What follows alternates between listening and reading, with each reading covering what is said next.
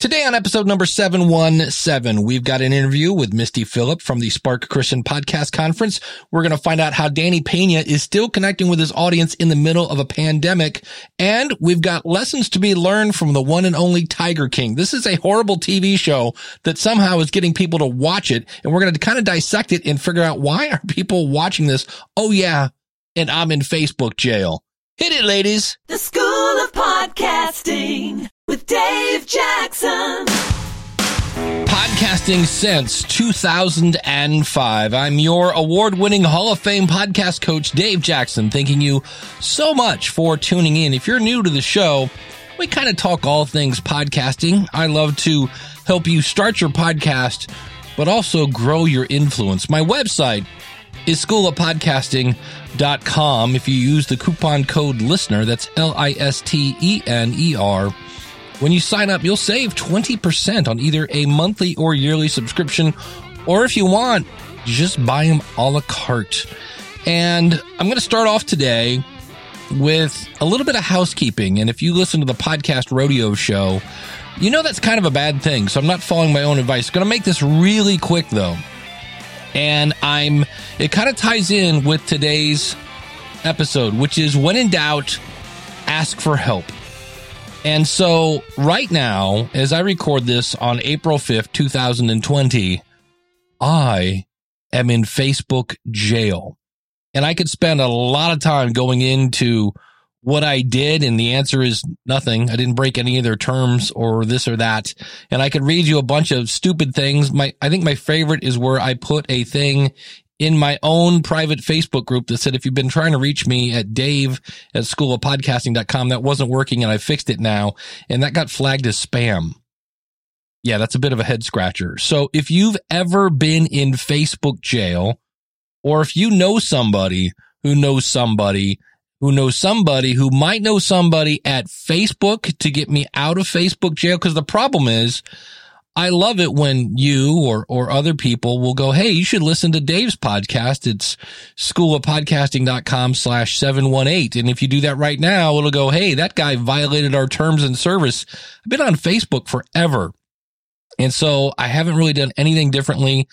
I'm not sure if some unhappy, uh, anchor person flagged me or what. I don't want to go. I don't want to put on my tinfoil hat. But uh, if you know anybody who knows anybody that could get me out of Facebook jail, I would love some help. Yeah, yeah, yeah. So today we're going to talk about a show on Netflix called The Tiger King. And if you've already been there, done that, what I want to talk about is what we can learn from this. Now, if you've never watched it, when I had, I think the fourth person finally had asked me, Hey, have you watched The Tiger King on Netflix? I was kind of like, all right, I, I, guess I have to check this out. So many people are talking about it. And the other night, I did a Zoom call with my family and we were talking about it. And it's really just bad people. Now, there's going to be some words here that sound like I'm being judging or judgmental. Uh, and that's because um, I'm being judgmental and it's just an opinion deal with it. But in my opinion, this guy might have done a bunch of really great things, but the stuff I saw on video, the way he was edited, it seemed like, let's go, not the most intelligent people behaving poorly. And so I was on a Zoom call and my brother had not seen it yet. And he said, but man, it seems like everybody and their brother is talking about this. And my family all chimed in and said the same thing. And that was, oh, it's awful. It's it's a total waste of time. I can't believe I watched the whole thing. And I'm pretty sure if I called my brother today, he's probably on episode 2. Because there is a a weird thing that if something is so bad, you kind of go, "Oh, it can't be that bad." And then you watch it and you go, "Yeah, I, actually it was." But there are some things that we can glean from good old Joe Exotic, who is the guy, which is that's not even his real name, but that's the Tiger King. And so this is one of those things where, yeah, Dave's going to kind of repeat himself, but this is also a great example of like, yeah, this is why I say this stuff. And the first one is Joe Exotic, the Tiger King, is very unique. He is information. He is he's a person that you don't see anyplace else. Now he lives in the middle of nowhere, Oklahoma. And here in the States, we kind of have a, a joke about Florida man because most of our really bizarre stories start with a Florida man was found covered in cheese walking naked down the, you know, Route 67 or something. It's, everything starts with a Florida man. And that's kind of a running joke. But even by Florida man, like standards, Joe is like really unique. Like, holy, he what? And so I'm going to kind of spoil the show a little bit so if you haven't watched it and you plan on it, now would be the time to hit pause. How unique is Joe Exotic? Well, he's a gun toting, as in like in some cases machine guns, shotguns. He always has a pistol on him. So and again, no judgment there. Just that's a fact. That guy likes guns. Gun toting, country music singing, gay, polygamist, YouTuber who likes to blow things up at a zoo where he has tigers and alligators and other exotic animals while he manages his campaigns for running for president or governor. So, with that said, you kind of go, wow, that's not like anybody else I've ever heard of. Some people might say he's a character. And I could go on about his husbands and some other things, but uh, you get the point. This guy is like no anybody else you've ever seen. Now, that doesn't mean it's great t- TV. It just means like, wow, I've never seen anybody act like this before. And here's the thing Joe was making decent money. And I'm going to say something here. If you're trying to make money with your podcast, really good products that make a lot of money typically solve a problem. Whether it's Netflix beat Blockbuster by first shipping you DVDs with no late fees and having a, a almost unlimited selection. And what Joe did was, unless you lived, I don't know, in Africa, you can't really pet a tiger and live. And even in the Africa thing, that might be a little, hmm, not sure. So what he would do is he would breed tigers and take the cubs, and they are adorable and he would take them on tour and they would go to maybe uh, a mall or something like that. And they would go to the mall and people could pet them and they could get their picture taken with them. It was kind of like Santa with claws and teeth. And much like Santa, uh, Joe was taking in boatloads of cash. Why? Because he was providing something you can't get anyplace else. Why do you get your picture taken with Santa? Because the guy only shows up once a year and you can't get your picture taken with Santa in July. And plus, he's the real Santa. I mean, he's got the throne, the elves, everything. So consequently, because Joe was solving a problem, the man was making some cash. Then Joe lost sight of his audience. And if it's one thing I preach here on this show, know your audience. And when you think you know them, dig a little deeper. The people that are really really making a connection and then taking that relationship and doing whatever they want, whether it's spreading their message, selling a product, selling a service. They really, really know their audience.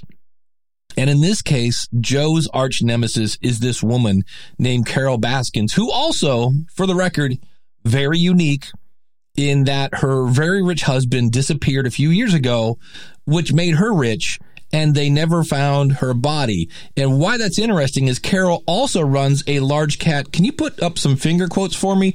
Rescue, because it looks a lot like a zoo. Kind of almost looks like the same thing Joe is doing, but okay, that's just my opinion. But here's the thing we can learn here. She has an army of volunteers who work for her. Joe has employees. Carole has volunteers who work for her. And she's kind of doing the same thing that Joe is doing, and that is he has a large plot of land where people can see large cats in cages. And that's kind of what Carole has. But why does she have a bunch, like an army of volunteers? Because of her why. Yeah, because of her why. Some people become fans of what you do. Other people become fans of you because of your why. They're supporting you because you do this. You do this because 10% of your gross revenue goes to helping veterans or 10% goes to diabetes or 10, whatever it is. Some people will support you because of your why. So your why can be very powerful. Joe is running a zoo. Carole is running a rescue. And so maybe you ought to let your audience know why you're doing this because some people like, oh man, really? Wow. Okay. So Carole helped Joe's kind of mall tour get shut down. And instead of looking at another solution, instead of looking at another product or another animal, Joe got distracted. And instead of talking to his audience and saying, hey, what other things would you like to pet?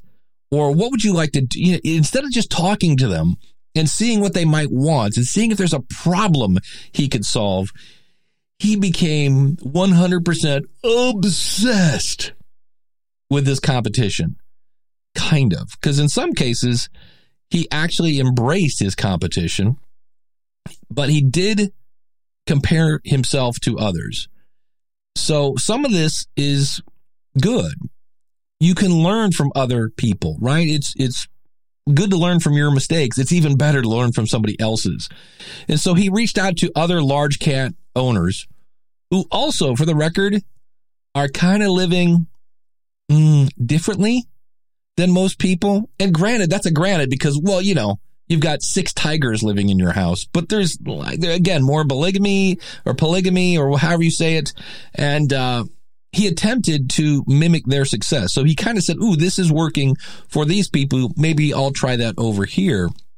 But as time goes on, you see Joe simply go from kind of disliking Carole Baskins uh, to hating Carole Baskins to obsessing over her. Now, one of the things that Joe has, he has, again, we need more air quotes, a TV show, better known as a, a YouTube channel of some sort and it went from talking about cats and whatever the heck Joe was talking about to basically being, I hate Carole. I hate Carole. You would tune in every night and you'd watch him talk about what a uh, a bad person she was. I'm going to keep this clean, but you get the idea. She was a bit of a female dog in his uh, opinion, and how Joe was tough and she wasn't going to bring him down. And Joe kind of forgot that he was the Tiger King and just kind of became the Carole Baskins king because that's all he was talking about. And again, this is based on Netflix. I don't know really what was going on in reality, but that's the way he was edited.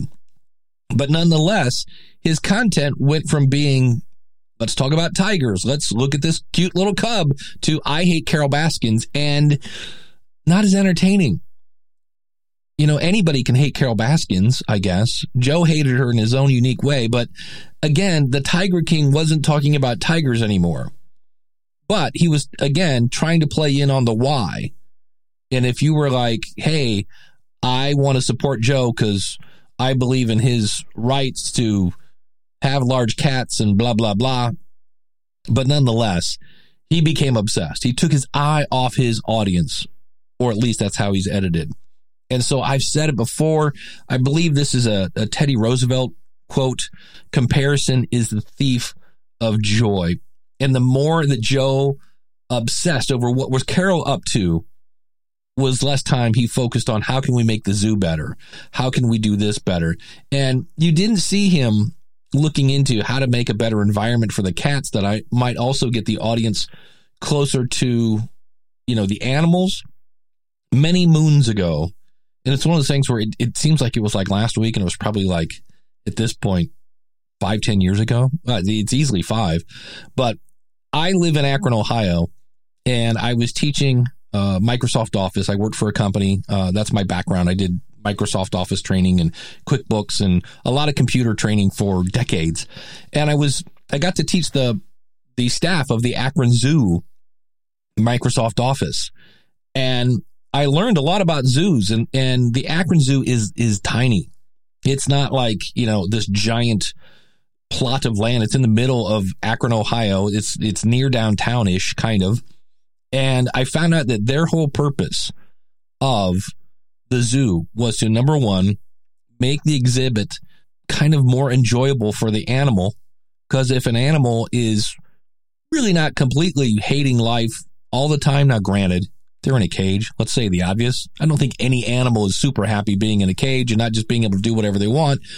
But if you can kind of make it a little happier, they might be a little more fun to look at.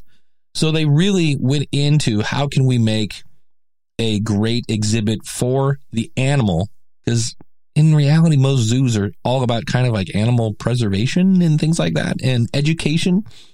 So they did that, but they also said how can we make a great environment for the animal and also get the customers of the zoo as close as possible to the animal while keeping the animal happy and safe. And keep because you got to keep the it sounds weird. You got to keep the animal safe from people and you have to keep the audience safe from the animal. And so it's really cool. They have a grizzly bear exhibit and i at one point uh, the the pool that the grizzly bear can kind of hang out and swim in is glass and so at one point i was just sitting there literally face to face with just a piece of glass between me and a grizzly bear it was really cool and so over the years, this little baby Akron Zoo, I know people now that used to drive an hour to go to Cleveland, which has a uh, probably five times as many animals, but they'll go to the Akron Zoo because you get to see lions and tigers and bears. Oh my. And it's about the same price as the Cleveland Zoo, maybe a little less, but it's not as much of a drive and you don't get as tired. The Cleveland Zoo is so large, you you get out of there, you're tired. And so the actual overall experience. Why? Because the zoo looked at what what does the customer want? They want to get close to the animals and how can we again, zoos are really typically about keeping an animal species going, things like that. So again, the idea here is comparison is a thief of joy. And in my experience, when I worked with the Akron Zoo, they were focused on two things their audience, the customer, and their product, which was the animal, which sounds just mean to say that. Hello, Mr. Grizzly Bear, you're a product, but he is. Now, the other thing that I noticed in this story, and it was really the part, it sounds bad. I, I felt bad for the, the Tigers in a way, but the thing that really, really tugged at my heart is one of Joe's husbands had lost most of his teeth due to a meth problem.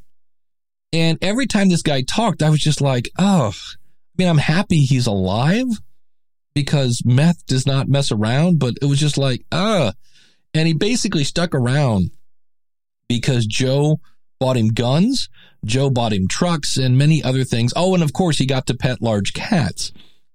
And so you start to see as Joe's attitude goes down the toilet, he treats his staff horribly. He takes them for granted. And this kind of revolving door of workers comes in, which is not great for any company because instead of looking forward and making a better product, you spend all of your time training new employees, trying to keep your brand constant.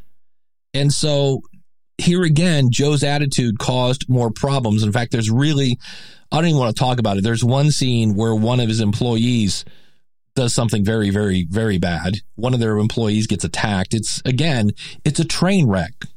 It is an absolute train wreck. So in the end, things don't really end very well. Again, I'm kind of spoiling the show here. But when you are deprived of joy and you become frightened and angry or I don't know, any other emotion that's not calm and collected, you're going to make bad decisions. And Joe is the king of what appears to be bad decisions. And it turns out that uh, Joe actually killed some of his older cats. And if you want to make people hate you, it's really easy. And that is hurt an animal. If you want to watch more, and I mean disturbing like, holy cow, train wreck. Oh my gosh. There is a show on Netflix. It's a documentary about the internet trying to find a serial killer.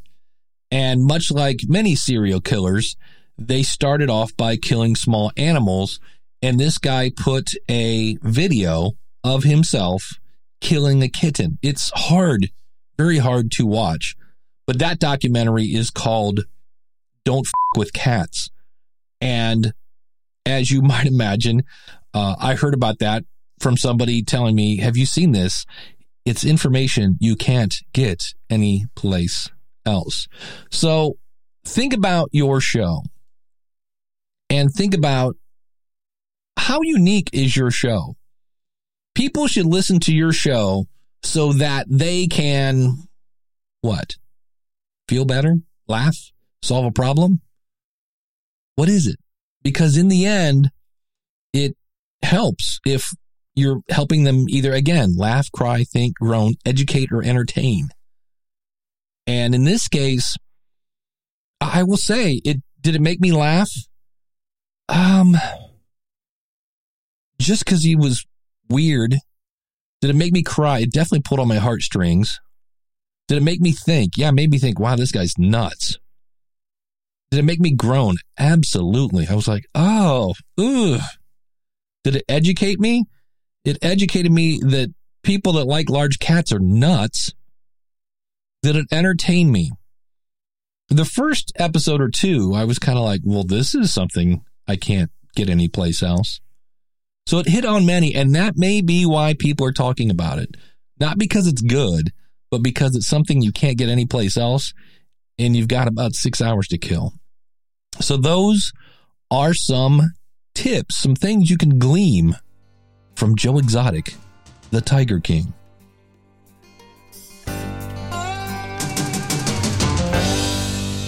Well, check the calendar if you haven't gone out to schoolofpodcasting.com slash 717 and click on the sponsor, which is Focusrite, you're going to miss out on this studio makeover. You need to put in your submission by April 17th. Now, what do you get? A Focusrite. It's the 18i8 third generation. It's a great interface, a Heil PR 40 with a PLT boom arm. That's awesome. You get an awesome pair of headphones from Adam Audio. You get a backpack to put all this stuff in. You get a free hour of coaching from the one and only Harry Duran from Podcast Junkies. You get $500 in store credit towards Audimute. This is the people that make custom sound treatments. So if your room's a little boomy, yeah, they can fix that for you. A $95 store credit with Hindenburg. And this can go towards the journalist software, or if you already have it, you can upgrade. 50% off Squadcast annual plan and a discount on podcast hosting. All you have to do is submit an audio sample of your show. And if you go, I don't have a show yet, that's all right. Just submit anything and then a three minute pitch and tell us why they should choose you for this great prize. Check it out, schoolofpodcasting.com slash 717 and enter today.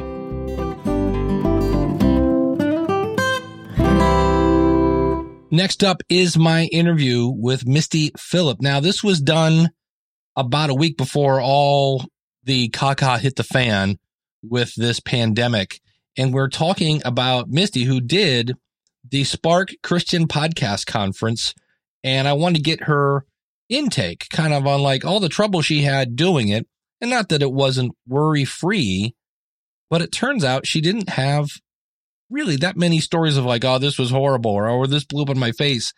And the reason why is she got help. She asked her community. She found somebody who had done this before. She had a little bit of experience. You'll hear that. But in the end, she found somebody who had done this and got help. So here is my conversation with Misty Phillip from the Spark Christian Podcast Conference. You guessed it. Invisible Sky Buddy alert. Invisible Sky Buddy alert. Beware. Yeah, I'm going to throw that in here. And if you're new to the show, I think you can figure out who my Invisible Sky Buddy is. But in the same way that Joe Exotic is Joe Exotic, he just is who he is. Misty is the person behind the Spark Christian Podcast Conference, and she has no problem talking about God and how he helped with this conference. So if that offends you, there are other podcasts to listen to. Uh, your podcast is By His Grace. Uh, the website, mistyphillip.com. Misty Phillip, thank for coming on the School of Podcasting. Well, Dave, thank you so much for inviting me here. And thank you so much for being a part of the inaugural Spark event. That was uh, a coup, as they say, uh, to have the legend, uh, Dave Jackson, at the Spark conference. Yeah. So the Spark Christian Conference, I just had some, well, you contacted me. So here's the thing I want to, I want to trace this because I sat next to Esther. No, actually it was, well, well, t- tie, tie me to your conference. That's funny. Yeah. So I have a, a friend here who's a project manager who does a lot with authors and speakers to help them uh, get their dreams in line and project manage them. Krista Hutchins of Do a New Thing. And when we were talking about Spark, I was like, who else do I need to have to be a part of this? And she was like, oh, you really need Esther Littlefield. And when I contacted Esther, Esther's like, no, you really need Dave Jackson. so so thank you, Esther. I appreciate that. When did you decide I should start a podcast conference? How far in advance? Like the idea came to you when, and then when was the actual conference? Yeah. So the idea came to me in October. Okay. And yeah, and the conference was in February. So it was a whirlwind of four months. Did you have somebody that had previously done a conference that you could kind of say, hey, walk me through this, or were you just kind of winging it? I did help my son host a conference in high school. He was interested in doing a debate that was only a collegiate level debate called Model NATO. And so I helped him with that, which is totally different than this. But I really, I prayed, I sought the Lord, and every step of the way, I would talk to one person who would lead me to another person. And it just happened. Now, I did have Dorothy Struhall, and I don't know if you met Dorothy. She contacted me early on and said, I want to be your event coordinator. And I was like, I can't pay you. So she was there, but it took me a while to sort of give up control of the whole thing to even let her come in. And, but once I did, I was so grateful that I had her on my team and was able to bounce ideas off of her.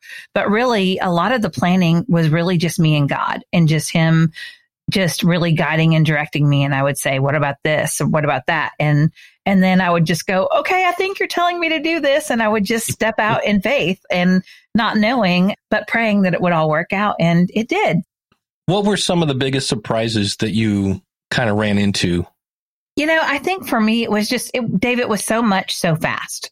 I had to find a facility. I had to find speakers. You know, it was a big ask to ask people to say, I don't have any money to pay you, but I think this is a really good idea. And can you help me? But still wanting to honor and, and bless them. And I think probably the thing that surprised us most that everybody was just like, yes, yes, yes, I, this is amazing. This needs to happen. Yes, I will help you. Yes, I will come alongside you. Yes, we need to do this. I know you worked a deal where we got a discount on the actual room, which was nice when we are staying there. Yeah. How how does that work? I mean, because I've always heard like horror stories of people having you end up with a bill or or if you if people don't sign up, you get stuck with it. How does is that the case or how does that work? Yeah, no, that is the case. But for me, so what I did when I decided to host the conference, I launched a Kickstarter campaign thanks to Thomas Umstattd. He was really wise. He advised me. He was like, see if there's even an interest. So in that Kickstarter, we did it in like three weeks. We raised about $8,000 and I knew that that would cover like the very bare necessities. And then from there, I knew at least the, the facility fee would be covered. That didn't include food or drinks or hotel rooms or any of that kind of stuff, but at least the be- the basic necessities. And so I once that happened, I knew that we could go forward uh, with the hotel, and they were really great because what they did for me was they did not give me a food and beverage minimum. That's huge because everything that is done in the hotel is taxed at 22%. So they allowed me to bring in my own stage. They allowed me to bring in a lot of different things. I did use their food and beverage, but I was really wise. I didn't just buy this huge package. I really prayed about how much food do we need? What are people going to want? And that's a dicey thing. But then we were able to go to restaurants so people could pick and choose where they wanted to go. Um, but I still was able to provide some snacks. So I think that it was a little bit of negotiation because the the first time they came back with the contract, I was like, is there any way that you can lower this like just a little bit? And they gave me a little bit of a discount. And so it was, it was some give and take, but definitely I think it worked out well. Yeah. How'd you find your, your sound crew? Um, they actually go to our local podcast meetup and mm. I met them there and asked them to be a part of it. And then I had another guy come in to do a video uh, promo trailer, which I'm super excited. I get that at the end of this month. And he was the guy running around with the gimbal and yeah. Uh, yeah, so he's he does really high impact videos, like two to three minute promo type things. So I'm excited to see what he comes up with how many of these people were from like your your your I guess you would say your network, do you think? Yeah, you know, a lot of people were from my network, but I have a big network because yeah. I am an author and because I've gone to a lot of different uh, conferences where I've connected with a majority of the the women that were there were people who are in my network who are following me online who i'm following them online. We're supporting one another. Um, and then there were some other people that i didn't know. And that was the really cool thing was getting to meet you know especially a lot of the men that were there. Um, i didn't know them before. And but it was like a friend would tell somebody who would tell somebody. We did no advertising for this event at all. It was really all um, mm. grassroots, word of mouth. Um, we didn't want it to get too big the first year. We wanted it to be manageable. And God just kind of blew us away with what he was able to do. Um, you mentioned your network. How long have you kind of been, I guess, online or, or building your network? I've been online for a little while, but it was just as a mom who was uh, wanted to be online because her kids were online. I'm finishing up my 20th year of homeschooling. And wow. um, not only does my youngest graduate, but I graduate too. So uh, about four years ago, I went to the She Speaks conference, which is put on by Lisa TerKeurst and the Proverbs 31 people for uh, women who are writers and speakers and leaders. And I took that step and never looked back. So I started blogging, then uh, wrote a Bible study. Then from the Bible study, I launched the podcast. And then from there, I launched the podcast conference. So it's just enough light for me to take the next step all along the way if somebody wanted to get the content from the conference, is that available for somebody to to purchase? Yeah, actually, we just uploaded that online. It's available at the Spark Christian Podcast Conference website, and it's ninety nine dollars. And the proceeds from that go to fund our next year's event. And we are already looking to double in size. We're praying and believing that this coronavirus, that we're going to get past it and that we're going to be able to meet again in person. As this was your first event, what do you think was the biggest thing you learned? Like, what are you going to do differently for the second one that you did from the first one? You're like, ooh, won't do that next year. You know, I think everything worked out exactly the way it needed to for this year. But one of the things after going to to the podcast magazine, I know that New Media Summit does like a pitching session. And I yeah. think, you know, for people to book guests on their podcast or for people that want to be guests that have a message, I want to incorporate somehow, whether I have people pitching or this year we did some literary appointments that um, people that were authors that wanted to either market their message or talk to uh, an agent. So I, would like to see something like that. Maybe have some PR firms come in, uh, people that they represent, have some podcasters that are looking um, and try to do some some matchmaking or something like that. In addition to maybe offering multiple tracks. And so, if somebody is thinking, well, maybe I should start a podcast conference for from my little bubble, what would be your advice to those people? I would say, you know, first get involved in your local podcast community and see what they're already doing. And. I did that first. I got involved. I saw kind of who my players were locally and, and the, the, then the talent that I was able to draw on and then expand from there. Now, there are a lot of really good podcast conferences out there. I think the reason that I was able to do one and it was different because I was drawing from a different audience. A lot of the people that came to the conference were authors and speakers and people that I knew that wanted to add a podcast to their repertoire, or they just were authors that had a book that wanted to get their message out and they wanted to meet podcasters. So I think having a target audience in mind would be a great place for them to start and getting involved in their local community of podcasters and kind of knowing what's out there. Well, your website again, mistyphillip.com. The uh, conference, if you want to check it out, is Spark Christian Podcast Conference.com. See, uh, there you go. That's awesome. Well, thank you so much for coming on the show. I really appreciate your time and uh, look forward to uh, the next Spark Christian Conference. Thank you so much. Thanks, Dave. Yeah, to peel back the curtain a little bit, I really thought, being this was her first, you know, major podcast conference, that she would have had some horror stories of like, oh, this didn't do that. And because she called on her friend Dorothy and then let her take the reins, as she said, really, this went off pretty good. She's looking at some things she might do for next year. The one thing that really surprised her was that people said yes. So if you're sitting there thinking, ah, nobody would listen to this, or I wouldn't do this, or there's any project you're thinking about, let people say no. I, my buddy Joe Saul-Sehy from Stacking Benjamins says that's how he creates his prices when he does certain things. He raises his price until somebody says no because it's too much. He says, cause otherwise you're leaving money on the table. He, te- they tested their idea with a Kickstarter. That right there, I thought was the drop of gold. How do you know if your podcast is good? You got to get somebody to say that's not your mom, not your friends. I did consulting with someone today and she said, I've asked all my friends. They all said they like it. She goes, and that's why I hired you because I gave her many tips that said, no, this needs to be this and that. And your audio isn't very good and things like that. So you got to find a focus group. And that's what they basically did. They said, look, let's, does this idea really have a valid interest? And if so, put up your money. And people did. And she's been online for years and she tied into her network. So it's one of those things where you don't know when you're going to get thirsty. So you better start digging the well now. That's something that my buddy Jordan Harbinger always says. And so Misty has been working on this network of people and friends and relationships online. And when it's time to do a conference, she's like, Hey, y'all, I'm doing a conference.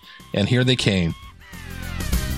On the podcast rodeo show, we grab a random podcast and see how long we can hang on and I give you a real life first impression. Didn't expect that. All right.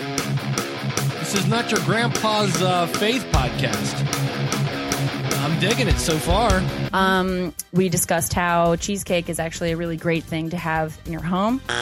Okay, you, you had me, and you said you, you brought her on because she knows this cool survival stuff and then you didn't tell me the other things that she's going to tell me about, and now you're talking about cheesecake. Um, so we didn't really have anything to talk about. We were going because this episode is coming out on Black Friday. We're... And that, my friends, is the phrase that pays. The minute you go, ah, I'm not really sure what I'm going to talk about, I am out of here because that means that you're going to waste 45 minutes of my time. Holy cow. Well, first of all, great intro. Here's the key to this. I want to hear the rest of this episode. Do you? I do. The Podcast Rodeo Show. Find it at podcastrodeoshow.com. And of course, if you want a full review of your show, that show, I just look at the very first like five minutes of your show. If you want a full review, go over to podcastreviewshow.com. That's a show I do with my buddy Eric K. Johnson from podcasttalentcoach.com. And if you're looking for that, it's two consultants for the price of one over at podcastreviewshow.com. You know, I mentioned the podcast rodeo show, podcast review show, course, school of podcasting. I also do one-on-one consulting. And here's a quick blurb from the last person that I just talked with. She does the Creepers podcast. Here is Sarah. I can't thank you enough. This has been like priceless. I know you probably hear that all the time. Priceless information. Like like seriously, you've been the best help in the whole world. Like I can't believe, I cannot believe how helpful you have been. I wasn't sure if you'd be able to tell me one thing that I hadn't thought of yet. And like literally, this has been like amazing. So beautiful. So if you're interested in that, go over to schoolofpodcasting.com slash schedule. But that was done via SpeakPipe. And Sarah, in that case, was just using her laptop microphone because it wasn't a podcast. It was us talking to each other. And my buddy, Hall of Fame podcaster Danny Pena, who does the Gamertag radio, who lives in New York City, which is not a great place to be right now. And he reached out to his audience and said, Hey, what's some of the favorite games that you're playing to get through this kind of self I don't know, staycation, I think is what Jessica was calling it over at She Podcast. And uh, I'm just going to play a, a, really quick clip here. Right now, I'm playing Warzone. I've been playing uh, Red Dead Redemption. I would recommend Until Dawn is a fantastic game to play with your significant other. Now, some of those were on the phone. Some of them were using laptop microphones. Some of them were using uh, SpeakPipe or whatever it was. SpeakPipe is my favorite way of doing it. If you go out to schoolofpodcasting.com slash contact, but Danny sent that over and he says, you know what? I really don't care what it sounds like because right now we are all, think about this. The world, as I record this, is in the middle of a pandemic for COVID-19 and we're all going through this at the same time. And so Danny reached out on Facebook and said, what games are you playing to get you through this? And he said, it really just boils down to content. If somebody calls in with this really great game, you're like, oh man, I haven't played that in so long.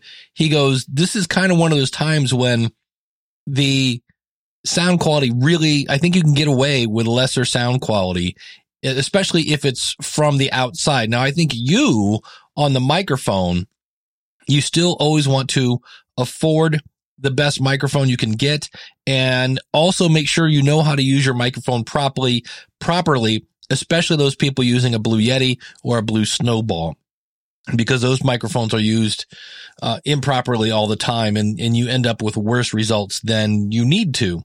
And so thanks, Danny, again for sharing that. Gamertagradio.com is where you can find him. And if you're looking to play some video games while you're stuck at home, Danny is the man. And that does not surprise me at all. Cause if you ever see Danny Pena, somewhere behind him is his audience.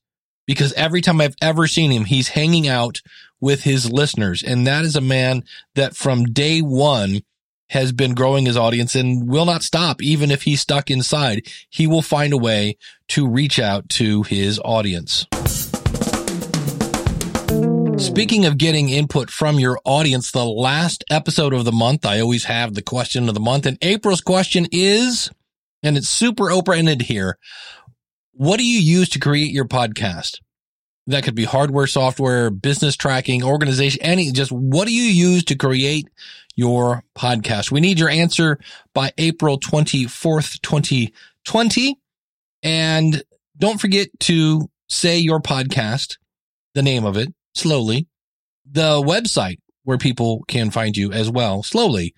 There is no prize for the person that says their name of their podcast and their website the fastest. I, I think sometimes that uh, you might feel there is a contest going on, but I'm here to tell you, no, no, there is not. So some other ways you can get your voice right here on the podcast. I have kind of ongoing segments. One is because of my podcast. And that is if you can answer that question with something that wouldn't have happened except, well, you had a podcast. Uh, you can go over to schoolofpodcasting.com slash contact to submit these. One is because of my podcast. The other one is what we call last five in five. And it's not so much your favorites, but what were the last five podcasts you listened to what is the show about? Not so much what is the episode about. What is the show about and what is the show's website? And of course, you can include your podcast and your website slowly.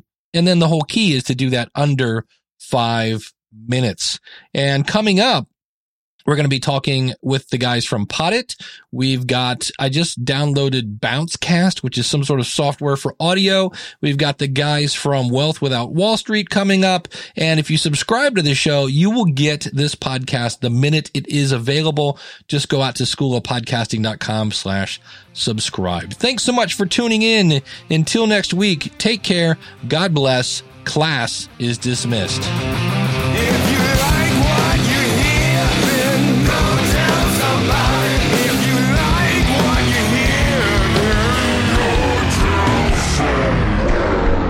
Your website again, mistyphillip.com. The uh, conference, if you want to check it out, is, if I remember right, I, this might be edit point one. We'll see. SparkChristianConference.com.